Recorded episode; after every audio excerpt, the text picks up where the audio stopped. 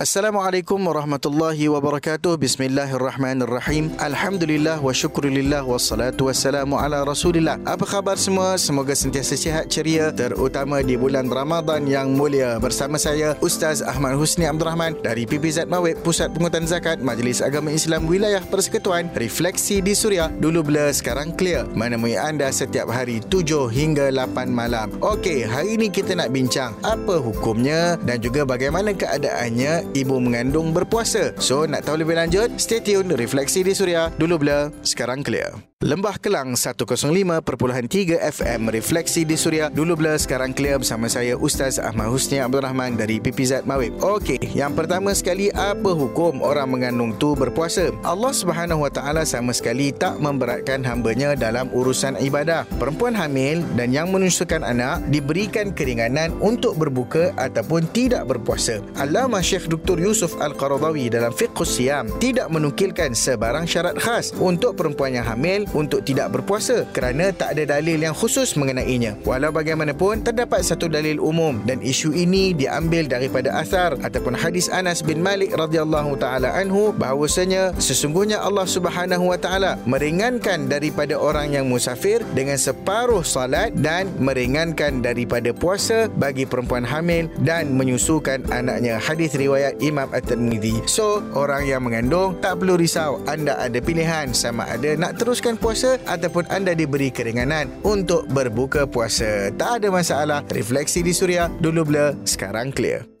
Anda boleh muat turun aplikasi Suria menerusi App Store ataupun Play Store Refleksi di Suria. Dulu bila sekarang clear bersama saya Ustaz Ahmad Husni Abdul Rahman. Kita bincang-bincang sembang-sembang mengenai hukum orang mengandung berpuasa. Tapi kan Ustaz, ada yang insist dia orang ni nak puasa juga. Katanya malah nak fikirlah, kena qadha lah, fidyah lah macam-macam lagi. Ha, macam mana tu? Okey, ibu mengandung pertama sekali kena tengok keadaan fizikal dirinya dan juga keadaan fizikal dan juga kesihatan serta keselamatan bayi yang dia kandungkan. Sebab ini soal menjaga nyawa dan dalam masa yang sama sebab kita juga nak jaga agama. Jika fizikal ibu tu okey sihat dan mampu berpuasa serta tidak memudaratkan janin dalam kandungan maka dia boleh terus memilih untuk berpuasa. Tapi jika di awal tempoh kehamilan misalnya atau keadaan fizikal si ibu dan juga keselamatan janin mungkin akan terancam jika si ibu berpuasa. Maka pada ketika itu lebih utama agar si ibu itu berbuka.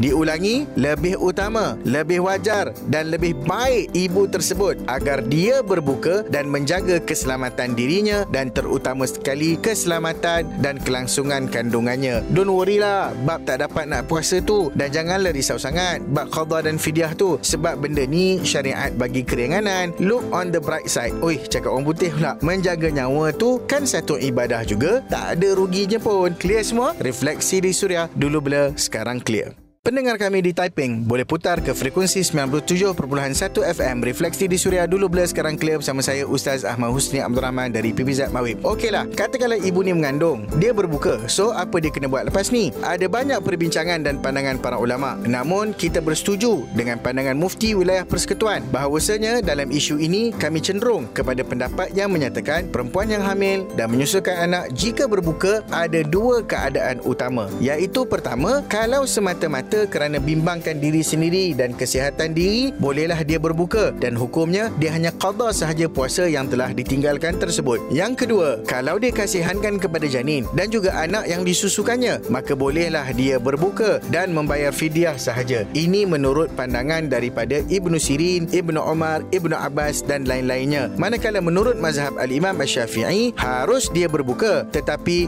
dia wajib mengqada puasanya itu dan membayar fidyah bagi kandungan yang dikhawatirinya itu. Okey semua, refleksi di Suria dulu blur, sekarang clear. Dulu bila sekarang clear refleksi di Suria terus menghiburkan anda bersama saya Ustaz Ahmad Husni Abdul Rahman. Moga-moga Ramadan kita terus hebat dan ceria. Okeylah, Alhamdulillah kita telah sampai ke penghujung bicara. Moga-moga ada manfaat dan juga kebaikan khasnya bagi mereka yang mengandung dan ingin mengetahui hukum hakam tentang berpuasa. Okey, kalau ada sebarang persoalan ataupun perbincangan ataupun apa nak diutarakan, nak di-sharekan, boleh WhatsApp Suria di 012 555 105 03 atau boleh DM Instagram saya at Ustaz Husni. Jangan lupa hashtag DBSE. Temui anda setiap hari 7 hingga 8 malam. Ibu mengandung, janganlah gusar. Syariat tawarkan jalan keluar. Kandungan dijaga, penuh sabar agar zuriat sihat membesar. Assalamualaikum warahmatullahi wabarakatuh.